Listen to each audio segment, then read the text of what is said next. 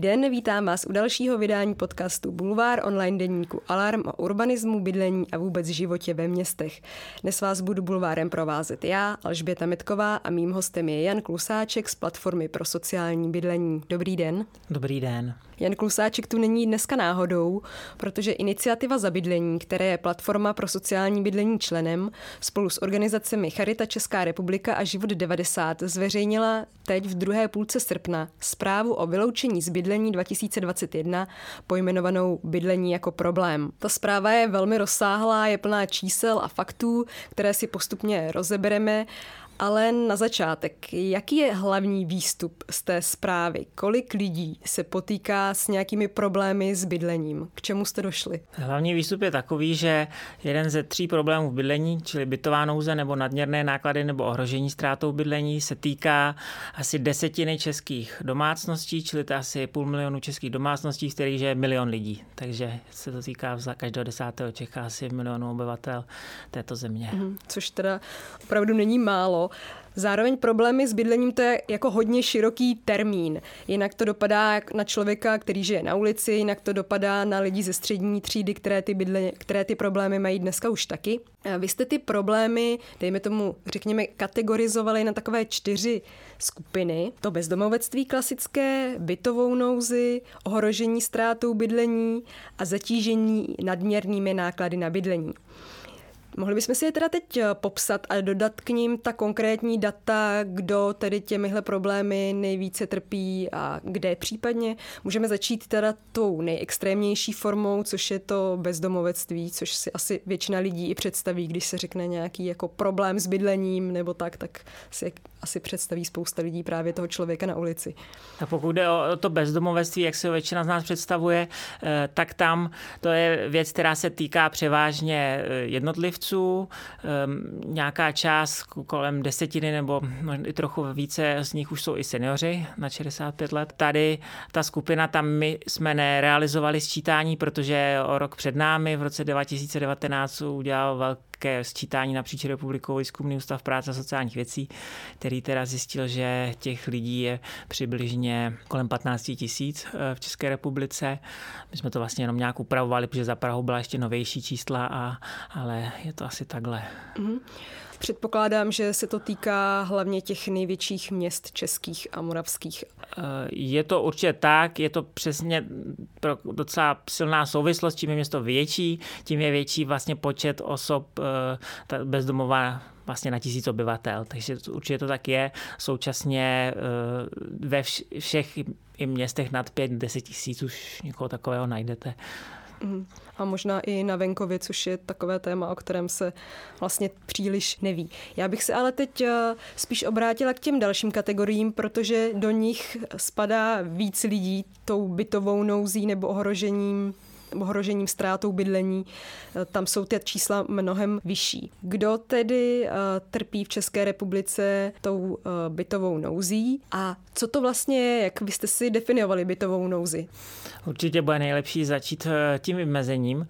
My eh, jsme za bytovou nouzí, tam vycházíme i z toho, co se běžně používá v Evropě. Eh, zahrnuli teda nejenom právě lidi, co jsou vlastně bez střechy nad hlavou, ale také lidi, co jsou a domácnosti, co jsou na ubytovnách, v asilových domech a v bytové nouzi v bytech abych se možná zastavil, abych vysvětlil, co tím myslíme. Eh, to je situace, kdy eh, to bydlení, eh, tam jsme zahrnuli situaci, kdy to bydlení buď bylo nevyhovující, vlastně říkáme funkčně nevyhovující. Zná, bydlení má plnit nějaké základní funkce. Člověk tam potřebuje mít kuchyň, aby mohl vařit, koupelnu, sociální zařízení, musí tam být zimně teplo, funkční okna, dveře.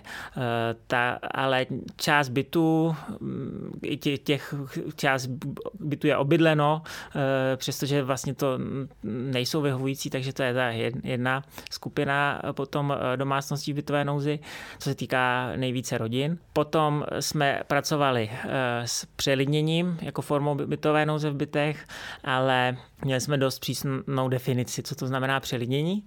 Pracovali jsme s tím tak, že přelidněný jiný byt je ten, kde připadá méně než 8 metrů čtverečních na osobu. Takže když to představím na konkrétním příkladu, tak to by byla situace, kde je rodina s dvěmi dětmi vlastně v garzonce, teda o 30 metrech. Nebo když by byla nějaká větší rodina šestičlená, tak vlastně by byly v bytě do 48 metrů. Takže to bylo přelidnění a potom mezi bytovou nouzi patří i situace přebývání po příbuzných známých bez jakékoliv jako jistoty, nedovolené přebývání, nemyslíme tím situace, kdy nějaký členové, nějací členové rodiny spolu jako dlouhodobě žijí, že jim to vyhovuje. Mm. Takže to jsou ty hlavní skupiny, co jsme zahrnuli. Ještě jenom řeknu, co jsme nezahrnuli, přesto je to důležité, ale nešlo to kvantifikovat, patří mezi bytovou zbytech situace nejistého bydlení, kdy mají domácnosti nájemné, eh, no ne nájemní, kdy mají podnájemní smlouvy, u nájemného to naštěstí nejde, ale mají podnájemní smlouvy na tři měsíce nebo někdy dokonce jenom na měsíc, takže je tam ohromná nejistota každé tři měsíce, eh, jestli jim to bude obnoveno. Mhm. Ale dá se předpokládat, že jich taky není úplně málo. Těch, určitě, určitě těch, těch, zase se budeme bavit o, určitě o nějakých tisících do, domácností v této situaci. Mm-hmm. To bych teda řekla, že se dá označit, že to jsou třeba ty takzvané vyloučené lokality. Je to tak, že právě v těchto těch lokalitách, v těch takzvaných getech eh, bychom našli právě nejvíc rodin nebo nejvíc jednotlivců, kteří žijí v těchto těch eh, nevyhovujících bytech. Určitě je, je to tak, že samozřejmě je to nám častější tam ta situace. Zároveň e, musíme říct, že i nás samotné trochu překvapilo. My jsme nedělali celorepublikově jako zkoumání, ale udělali jsme to šetření vlastně nejrozsáhlejší jsme udělali v Ústí nad Labem. Tam se ukázalo, že ano, určitě to existuje, ale v těch obyvatel sociálně vyloučených čtvrtí, které jsou považovány za sociálně vyloučené lokality, tak v tom nevyhovujícím bytu tu opravdu byly spíš jako menšina, jako řekl bych, jako jednotky procent spíš. Nebo v Litvínově se to ukázalo překvapivě, že v tom Janově vlastně, jako, jako vlastně tam bylo jich docela dost těch bytových domů nevyhovujících, ale ty už byly neobydlené prostě lidé, nikdo jako za každou cenu se tomu vyhýbají. Jako naše vlastně hypotéza je, že radši už zůstanou v nějaké situaci přelidnění u někoho, kdo ten byt má funkční nebo bez právního titulu, než aby byli v tom nevyhovujícím bytu. Vlastně i v Mostě v Chanově tam jsme taky měli data, to, to byla situace trochu podobná. Takže se, se jako neukázalo, že by to byl jako masový fenomén třeba v těch sociálně vyloučených lokalitách. Současně jako celorepublikové odhadujeme, že to je minimálně pět tisíc vlastně domácností převážně rodin. Takže vlastně vzhledem tomu, že v každé z těch rodin jsou minimálně dvě až tři děti, tak dohromady vlastně se to dotýká o 20 až 30 tisíc lidí. Takže to jako hmm. rozhodně jako není jako hmm. zase fenomén, co by byl o pár desítkách nebo stovkách domácností, ale není to tak, že by všichni v těch lokalitách. Tenhle případ té bytové nouze bychom tedy našli určitě už nejenom v těch největších městech republiky, ale i v menších, které bychom našli právě v severočeském kraji a v, v severomoravském. Vám se to vlastně potvrdilo, je to tak? Potvrdilo se to, je to teda dáno i tím, že tam eh, hlavně na té severní Moravě je nejvíce lidí na ubytovnách, takže vlastně pak pokud se bavíme o tom číslu celkovém bytové nouze, tak právě je vysoké, protože tam je hodně ubytoven. Současně, eh, pokud jde o ty nevyhovující byty, tak my jsme měli velmi pečlivě sebrané, eh, realizované sčítání z hlavy, a tam to bylo věc, která se také vyskytovala. E, takže nej, nejde říct, že by byla jako města, už jako krajská města vlastně, nebo Bíhla má 50 tisíc obyvatel téhle velikosti, e, kde by to nebylo. To, všude nějaký počet, tam jsme se bavili o nějakých desítkách, několik desítek, myslím, to bylo v té hlavě se to může vyskytovat. Zároveň ty severní Čechy, severní Morava jsou celkově opravdu tím zatížený silně, tou bytovou nouzí, takže to je jako důležitá informace, protože to opravdu jsou počty potom domácností, vlastně celkem stov, stovky nebo 500 až tisíc, v případě toho Ústí nad Labem, kde to město jako samo o sobě vlastně tu kapacitu jednak zajistit bydlení, ale taky zajistit podporu v tom bydlení prostě nemá. Jako klíčový, aby se zapojil stát a tyhle ty nejvíc zasažené obce podpořil prostě uh, různýma způsobama.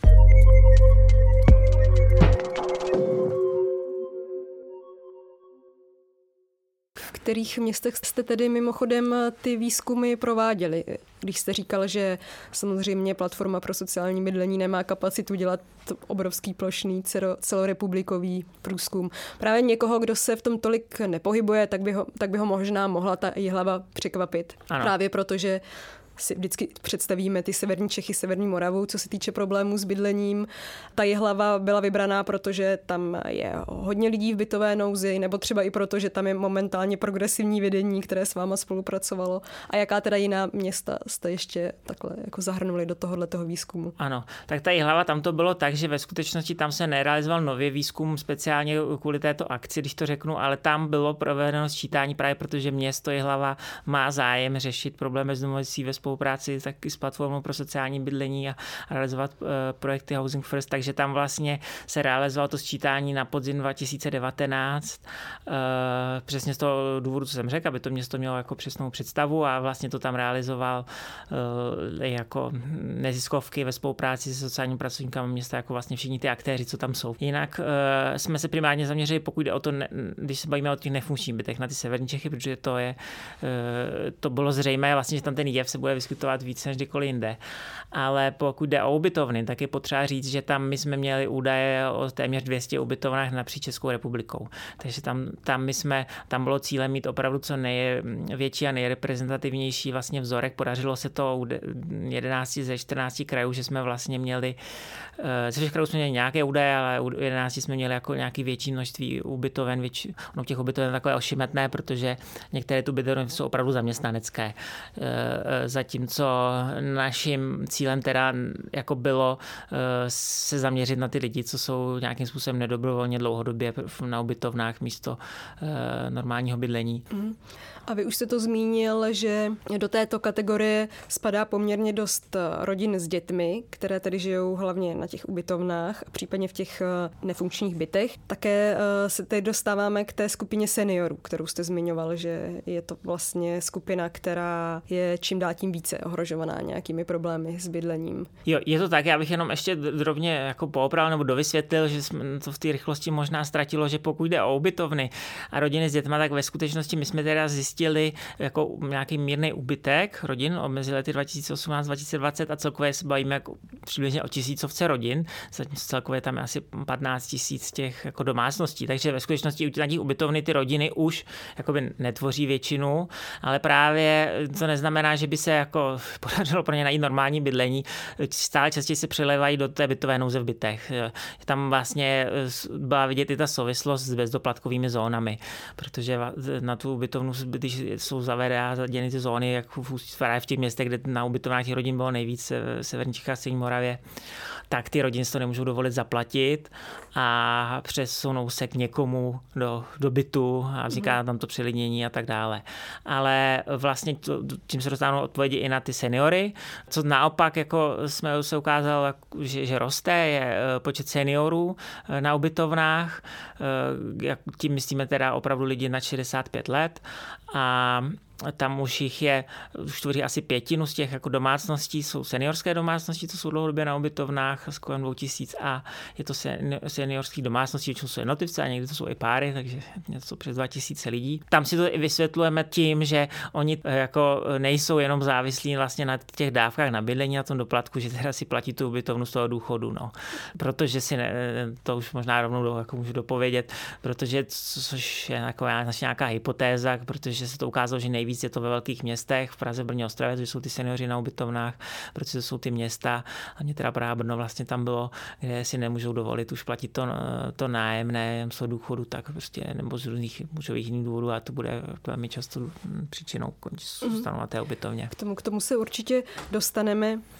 Tahle ta skupina, která žije tedy v té bytové nouzi a pak skupina, která je ohrožena tou ztrátou bydlení, to budou asi vel, velmi podobné v skupině obyvatel. Jaký je pak rozdíl mezi tou bytovou nouzí a těmi lidmi, které jste dali do té skupiny ohrožení ztrátou, ztrátou bydlení. Tak, jo, on by to šlo říct ohrožení bytovou nouzí no. vlastně, mm-hmm. taky uh, jinak, čili to jsou lidé, lidé kteří uh, zatím jako bydlí v, teda ve standardním bydlení a vlastně odhad, eh, který máme a jako daty podložený, je založen na tom, že uh, jsme pracovali s daty z největšího šetření o životních podmínkách českých domácností a měli jsme v spolupráci s Ostravskou univerzitou, že jsme měli možnost získat vlastně ty data tak, jak nejsou normálně dostupná veřejně a pod podrobně, jako velmi pečlivě vlastně s ní, se nima probrat a vlastně vyfiltrovat ty domácnosti, které splňují jako x podmínek, na základě kterých můžeme říct, že jsou opravdu právě na hraně, že, jim, že jsou ohroženi tou ztrátou.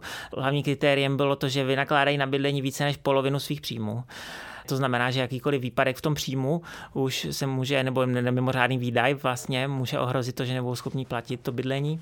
A současně tam byly no, z dalších podmínek, jako, která samozřejmě nemají vlastní bydlení, jsou někde jako teda v nájmu, takže právě ten výpadek příjmu znamená, nebo snížení může hrozit e, tou, tou ztrátou. Současně přiznávali, že právě mají problém vycházet z penězi, že bydlení je pro ně velkou zátěží.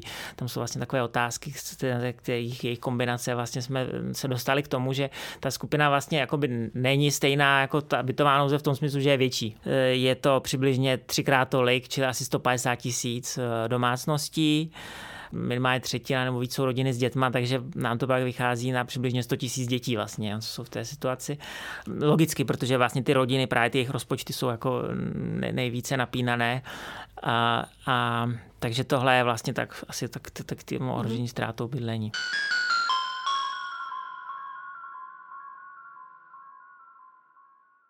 Všechny podcasty Alarmu jsou volně dostupné pro kohokoliv a mohou vznikat pouze díky podpoře našich čtenářů a posluchačů. Podpořte Alarm v naší stálé kampani. Odkaz najdete na našem webu a Facebooku.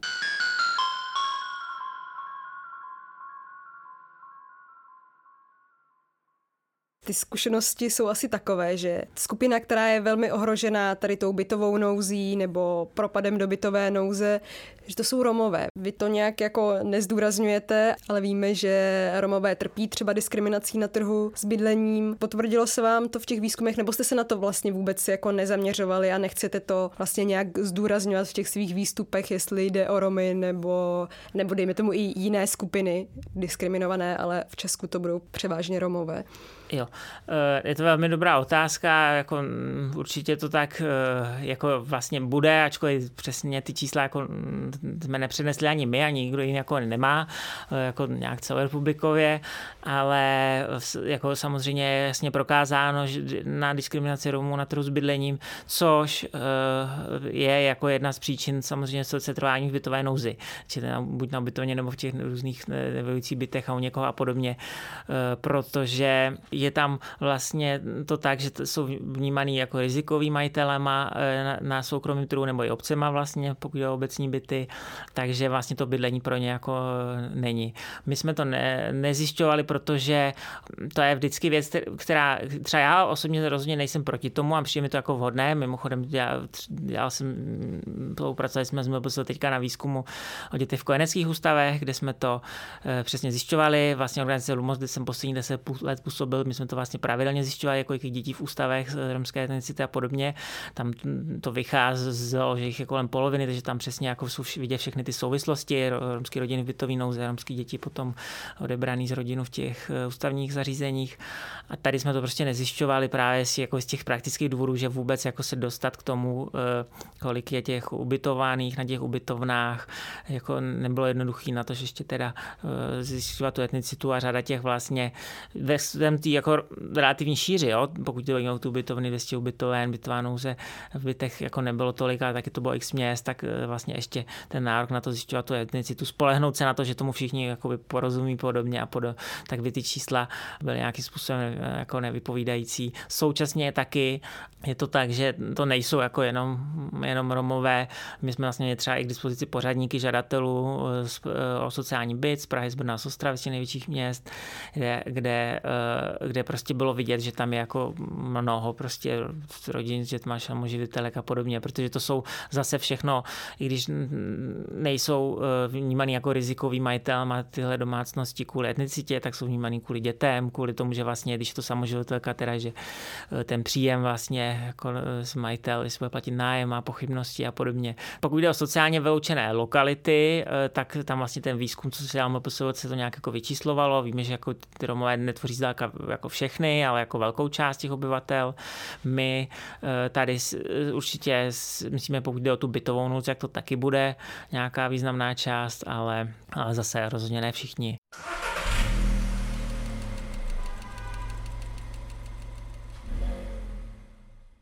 Ještě bych se teda zastavila u té skupiny, o které se zas až tolik eh, nemluví, když se zmíní problémy s bydlením, přitom ta skupina je velmi velká narůstá a týká se tentokrát, myslím, můžeme říct i nás a asi možná i většiny našich posluchačů a to je právě to zatížení nadměrnými náklady na bydlení. To se taky trošku vlastně prolíná s tou, s tou minulou skupinou Můžete teda popsat, kdo do téhle skupiny spadá, co to znamená, že je někdo zatížen nadměrnými náklady na bydlení? Znamená to tedy, že dává víc než těch 50% svého příjmu na bydlení?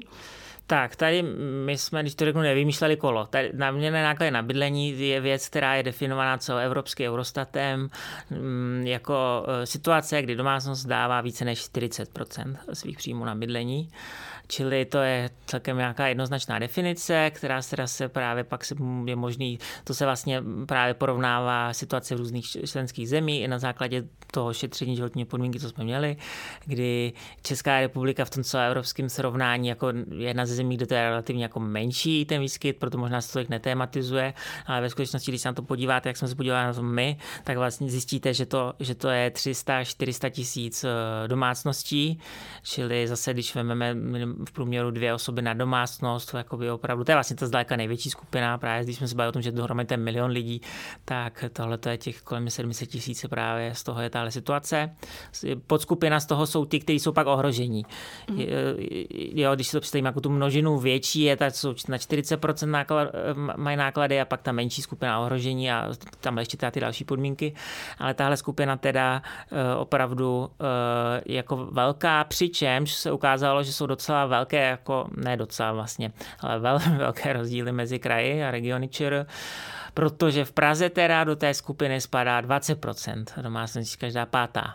Zatímco mm, teda v některých krajích, jako, teda, kde prostě převažuje nějaká, bych řekl, venkovské osídlení, má míra urbanizace, lidí mají vlastní bydlení, tak prostě je to třeba jenom kolem 7%. Jako, takže vlastně to třetina. No. U těch velkých měst a pře, eh, především Prahy to bude určitě i tím, že v posledních eh, letech několika, tedy velmi, velmi výrazně několika násobně stoupaly jak ceny nemovitostí, tak ceny nájmů zatímco se to samé vůbec nedá říct tedy o, o platech. V Praze je ten rozdíl nejvyšší a je to tady i v rámci Evropy. Vy v té zprávě uvádíte nějaké jako konkrétní příklady, kdo tedy vlastně do té skupiny spadá. Mohl byste to tady nějak jako konkretizovat, protože se bavíme ho, hodně obecně. Určitě. My jsme udělali takový vlastně modelový příklad, aby jsme to právě přesně ilustrovali, trošku představitelně pro čtenáře, pro každého z, pra, jako z Prahy, eh, rodiny, Eh, k té rodiny že jo, Novákových fiktivně, která bydlí v nájmu, což jako není překvapivé, vzhledem tomu, že 3 plus 1 stojí kolem 7 milionů aktuálně v Praze. Já jenom dodám, že Praha má taky právě v porovnání s eh, jinými místy v České republice taky nejvyšší podíl toho, toho nájemního. Tak, bydlení. ano, jo, určitě. Zároveň teda jenom řeknu, co je, stále jsme v Praze kolem 30%, zatímco je tady v jiných evropských městech to je vyšší a jiné v republice to je kolem 20, takže to není ještě tak velký. Možná proto to není tak tematizováno, že ještě větší část stále, jako vlastně to týká ty, té mladší generace, která to vlastní bydlení ještě nemá. Takže taková rodina, kdy pan učitel je, pan Novák je učitel a teda v té situaci právě, kdy je finančně náročnější pro každou rodinu, teda eh, mají dítě do dvou, jako starší dceru by měli měli dítě do dvou let a eh, teda manželka pobírá ten rodičovský příspěvek jenom kolem 10 tisíc, tak ten příjem té rodiny, ale vzhledem teda k tomu vyšli jsme zase, jako nevymýšleli jsme si jako z té statistiky statistiky, kolik je průměrný mm, eh, plat učitele v Praze, tak ta rodina má teda příjem 48 tisíc měsíčně by měla. Ale ty náklady na ten nájem a náklady na bydlení se počítá vše, jako i z, z, v té statistice zaměrných nákladů samozřejmě nejenom nájem. Takže nájem a ten provoz toho bytu jsou 21 tisíc pro ně za 3 plus 1 o, o 68 metrech vlastně vychází jako jo, z hlediska těch čísel. V Praze 4, což je nejlevnější teda pražská čtvrť. Takže nebavíme se o rodině, která by si nějak vybírala nějakou luxusní lokalitu vlastně, ale rodině, která prostě bydlí na sídlišti. Takže taková rodina, možná Leckoho předkvapí, má nadměrné náklady na bydlení, takže to spočítáme, že 21 tisíc ze 48. Ale co je ještě jakoby zajímavější, co my jsme vlastně dělali, je, tato rodina má nárok na příspěvek na bydlení už. Protože v České republice paradoxně, ačkoliv jako řada jako sociální politiky a dávkové jako považujeme za nějakou restriktivní, represivní, tak eh, ta definice toho nároku na příspěvek na bydlení, což je vlastně ta dávka, která přesně ten problém má řešit, tak jakoby není tak přísná v tom smyslu, že teda v Praze musí být náklady vyšší než 35%, jinde v republice dokonce teda 30%. Takže tahle ta země se jakoby rozhodla, že ano, že tu situaci uznává, když vlastně někdo vydává více než 30% nebo v Praze 35% za hodnou jakoby veřejný podpory finanční. No a taková, a tato rodina teda e, ve skutečnosti má nárok na příspěvek na bydlení asi třeba půl tisíc měsíčně, protože vlastně cílem je dostat její náklady na bydlení na těch 35%, takže ten splát vlastně jakoby doplatí jako ten, ten zbytek. To je vlastně jakoby příklad, o kom se bavíme, když říkáme nadměrné náklady na bydlení. Mm-hmm.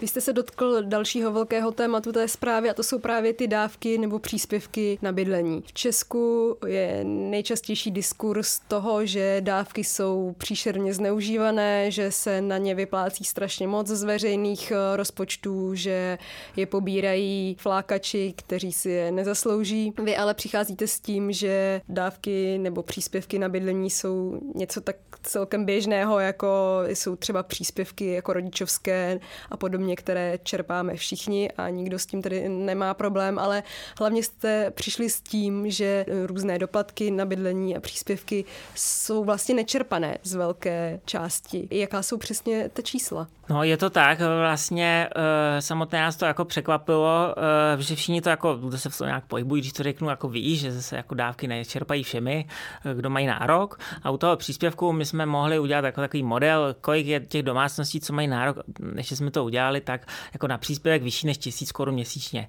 Takhle, no z téhle toho skupiny těch domácností se ukázalo, že to pobírá jenom 20, přibližně 20% seniorů a u rodin s dětma vlastně 40%, jenom, jo? takže zase 6 z 10 rodin, v podstatě, jak jsme měli ten příklad, jsou v té situaci, těch, to nepo... Z těch, kteří na to mají, na to mají nárok, to nepobírá. No. A... a ten problém je asi tedy v tom, že většina lidí vůbec neví, že na ty dávky má nějaký nárok, právě proto, že ta mediální masáž tvrdí, že uh, dávky jsou jenom pro nějaké nepřizpůsobivé takzvaně a podobně, takže člověk, který normálně pracuje a považuje se za za takzvaně slušného člověka, tak ho vlastně vůbec nenapadne, že má třeba nárok na několik tisíc korun jako na nějaký doplatek na bydlení.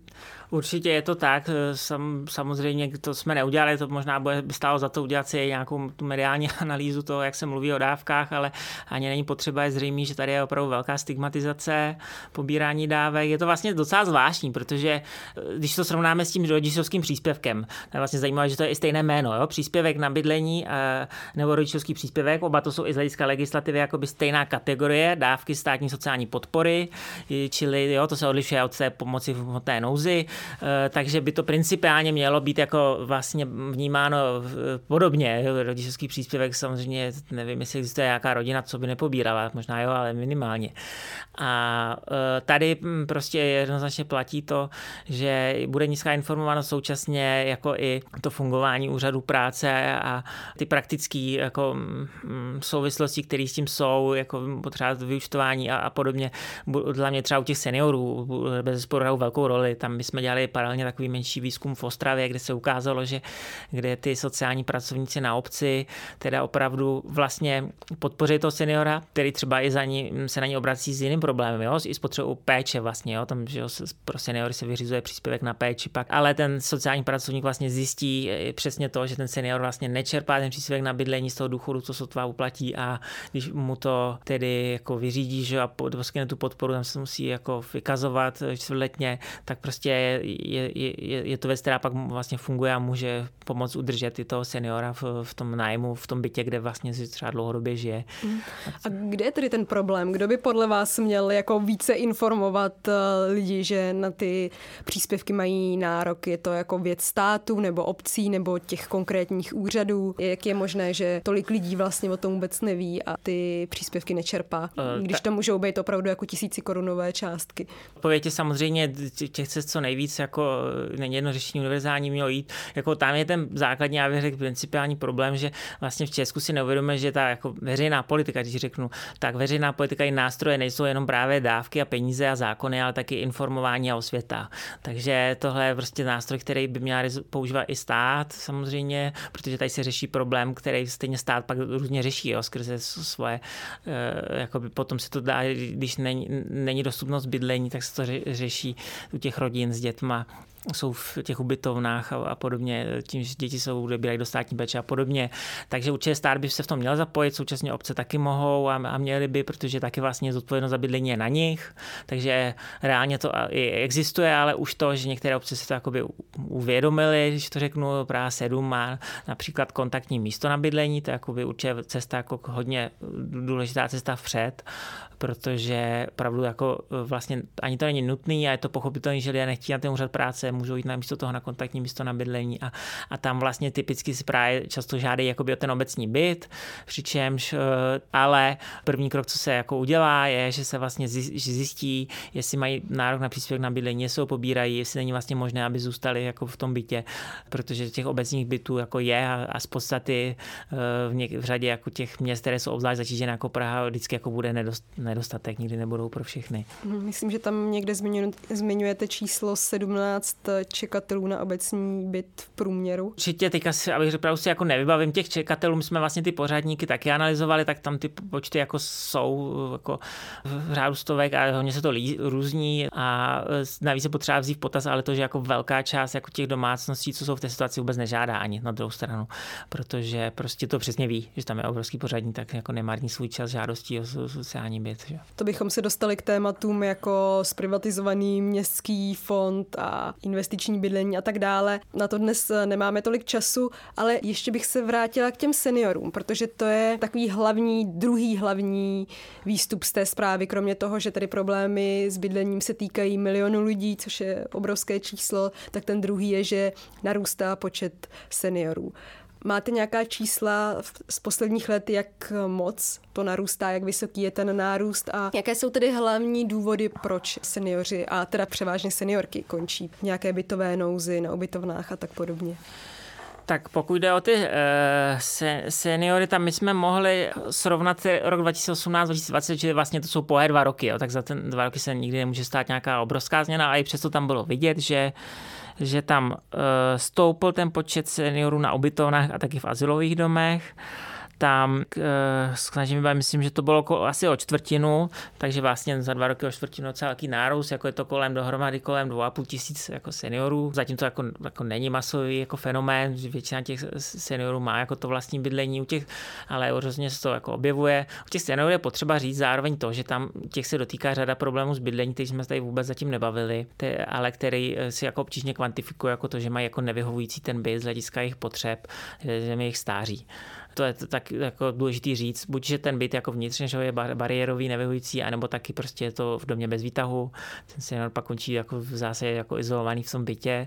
Ale co jsme kvantifikovali, jsou teda ty nepřiměřené náklady, které se týkají přesně, jak se říká, hlavně žen seniorek, tři čtvrtiny, takže to je prostě kolem těch 150 tisíc jako vlastně osamělých seniorek převážně, který to tak mají, že vydávají eh, ten důchod eh, z ze svého důchodu typicky právě, že nemají ten příspěvek na to bydlení. Jsou to jako často dom, jako lidé, kteří mají vlastní bydlení, nějaký ten domeček na venkově, ale samozřejmě ten provoz jakoby, toho domečku, ty, že to často energeticky neúsporný a podobně, eh, prostě pohltí jako eh, pohltí velkou část toho jejich příjmu. No. Takže... Zároveň v těch velkých městech se jich bude výrazně dotýkat to neustále navyšování nájmu. Samozřejmě, tak, no, nájmu. ano, jako t, t, určitě, samozřejmě, t, tam, tam je to, eh, a tam je pak samozřejmě pak jo, hrozně tou ztrátou přesně ta bytová nouze. Eh, přičemž jako pro toho seniora vlastně mě na toho prostředí, pokud někde bydlel teda i na, v nájmu jako dlouhodobě, že, tak to každý, kdo z nás, kdo má jako v rodině seniory, tak ví, jak na toho prostředí hodně náročná, takže tam jsou ještě tyhle jako aspekty samozřejmě.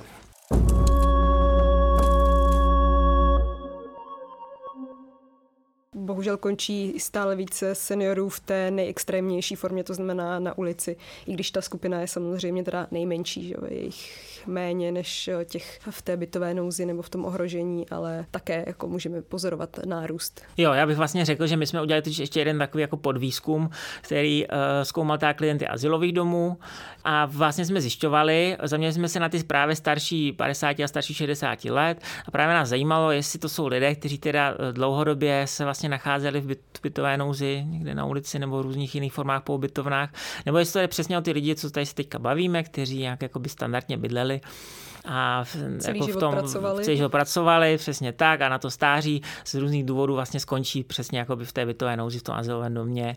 Může tam být důvodem, že chybí nějaký rok důchodu, může být jako jiné důvody. A, no a ukázalo se, že vlastně z těch klientů starších teda 60 let, jich jako třetina splňuje toto, že opravdu jako žili nějak jako pracovali, žili standardně a na to stáří takhle jako končí. No. Mm-hmm.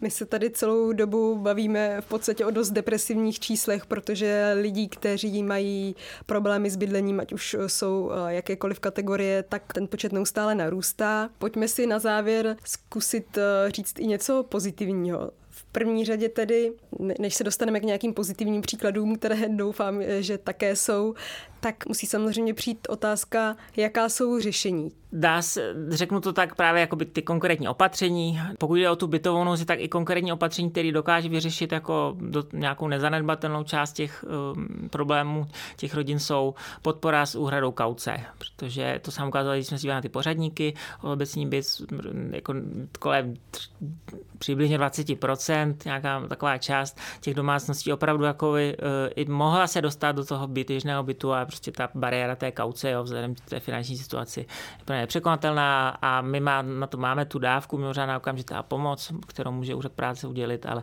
vlastně tam jako, jako obrovský nevyužitý potenciál. Tam se prostě dává kolem 800 těch dávek ročně celou republiku jenom a v těch městech, kde jsou ty problémy největší, tak jenom 150 dávek vlastně, ačkoliv tam jsou prostě 10 tisíce těch eh, domácností. A e, další, co už je zřejmé, to jsme se do posud, opravdu tady máme jako velký potenciál v tom, využívání toho příspěvku na bydlení, v tom řešení těch nadměrných nákladů a vlastně je to ohrožení ztrátou, které taky jako souvisí s tím, že to jako těsně příjmově vychází ta domácnost, rodina, to by se hodně týkalo těch rodin a seniorů. Skrze, konkrétně třeba skrze ta kontaktní místa bydlení, eh, jako nějaký příklad toho, jak vlastně tomu lze pomoct. Další jako věc, která se, se týká toho nejhoršího problému bytové nouze, jak jsme se bavili o romských domácnostech, tak jsou různé systémy, čemu říkáme jako garantované bydlení, systémy garancí a záruk, kdy vlastně zase je to věc, která už uh, jako funguje tady v České republice v řadě projektů, kdy prostě nějaký zprostředkovatel, teda typicky neziskovka, nabízí uh, majiteli to, že prostě garantuje uhradu nájmu a případně řeší nějakých jako škod, jako záleží vždycky na dohodě uh, po dobu roku jednoho, dvou a ten majitel vlastně v tu chvíli se stává ochotný pronajímat prostě těm domácnostem, rodinám z těch ubytoven a prostě domácnostem, který jinak vlastně uh, odmítají eh, vlastníci. Může to být i teda vlastně obec, nemusí to být jenom soukromý majitel. Který... Mm. Takže to jsou takové jako tři nějaké třeba konkrétní opatření, ale to hlavní, co aspoň zaznívalo právě třeba na tiskové konferenci, která se konala u příležitosti vydání té zprávy, bylo, že to zásadní je, že potřebujeme nějaké systémové řešení ze strany státu, že to nemůže být jenom na konkrétních obcích nebo úřadech a to systémové řešení, o kterém se léta mluví a stále k němu nedošlo, je zákon o sociálním bydlení.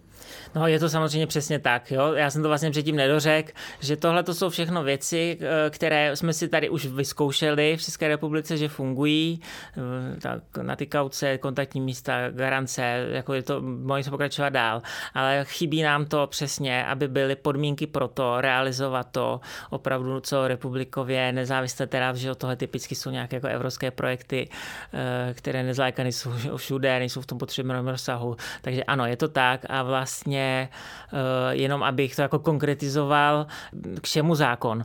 Právě k tomu, abychom mohli to, co jsme se tady bavili, aby kontaktní místo bydlení si mohli udělat eh, minimálně jako všech 200 třeba těch obcí z rozšířenou působností těch větších, nebo ještě k tomu nějaký jiný obce, aby si mohli ty garance eh, začít realizovat vlastně víc než jenom prostě dvě, tři organizace, které to jako dělají v České republice že by měli jako krytí těch rizik, protože hm, těžko můžete majiteli garantovat jako úhradu nájmu, když vždycky se to jako stane přes sebe lepší práci, že jako může tam být nějaký výpadek u některé si domácností, takže vlastně zase je potřeba právě jako nějaká hm, systém, který by zajistil jako financování.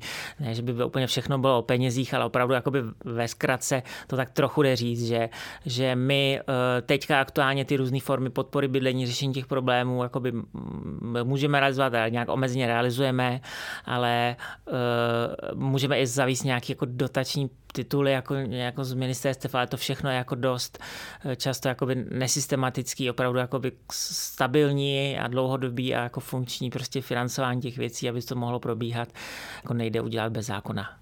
Pojďme tedy zkusit říct na, aspoň teda něco trochu pozitivního na ten závěr. Když se tady řekne bydlení nebo problémy s bydlením, je něco, co vás v poslední době naplnilo aspoň nějakým optimismem, je něco, co se daří?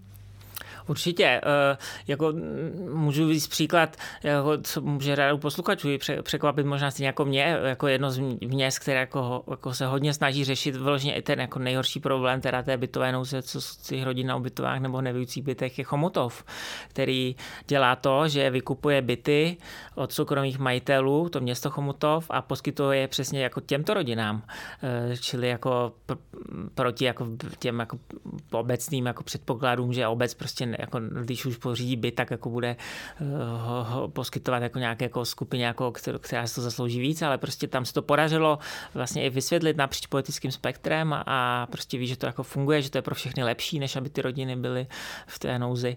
Takže to je jako jeden příklad a další, jako jsem tady nezačal jako tím, co dělá vlastně platforma, říct, jo, ale jako teďka projekty Housing First napříč republikou, skoro 20 projektů, kde vlastně se ukazuje všude, že zač, začkuje se dlouho jsme jenom Brno, teďka už se ukazuje, že, že jako eh, opravdu v mnoha městech to to jako je možné vlastně uh, opravdu jako tam ty projekty zaměřují na ty domácnosti, co jsou jako velmi jako obtížně na tom, nejenom rodiny, jako lidé s duševním onemocněním a podobně a daří se jako zabydlet a aby si to bydlení udrželi, takže to mě jako naplňuje optimismem, že vlastně, když to řeknu jako takovou zkratkou, jo, že tahle země uh, jako má uh, vlastně jako kapacitu, má jako tu, jako, když řeknu trochu antírkou, jako takovou odbornou implementační kapacitu, jo.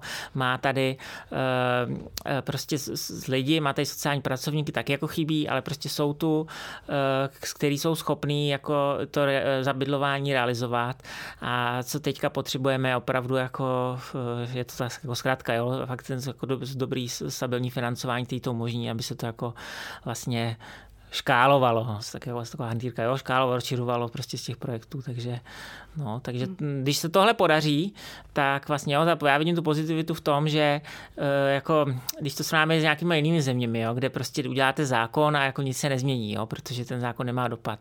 Myslím si, že tady u nás, jako ne hned samozřejmě, ale pokud by se ten takový zákon, který, který umožní to, ty věci realizovat a ty finance, a nebavíme se o nějakých jako obrovských financech, jo, bavíme se o nějakých miliardách dvouročně, jo, pro tu třeba skupinu ohroženou, takže to, zase, to mě nějaký naplňuje optimismem, jo, že tady pokud se bavíme o těch různých řešeních těch bytové nouzy, které nejsou založené na tom, že jenom stavíte byty, tak ve skutečnosti zjistíte, že to není ani tak nákladná záležitost. Takže prostě pokud se na to najdou ty peníze, tak tady eh, jako je možný, aby ta eh, Česká republika jako minimálně tu bytovou nouzi, prostě dělali jsme to nějaký modely během dalších deseti, 15 let opravdu jako ukončila. Ukončila to bez umocní. No. Tak doufejme, že se tak stane, nebo že k tomu aspoň nakročíme tímhle směrem. Já moc děkuji, že jste přišel do Bulváru, díky za rozhovor. Já děkuji za pozvání. Poslouchejte Bulvár příště, kdy na vás čeká Apolena Rychlíková a Táňa Zabloudilová a poslouchejte také další podcasty online denníku Alarm, jako například Redneck, Kvóty, Pop a další. Od mikrofonu se s vámi loučí Alžběta Metková.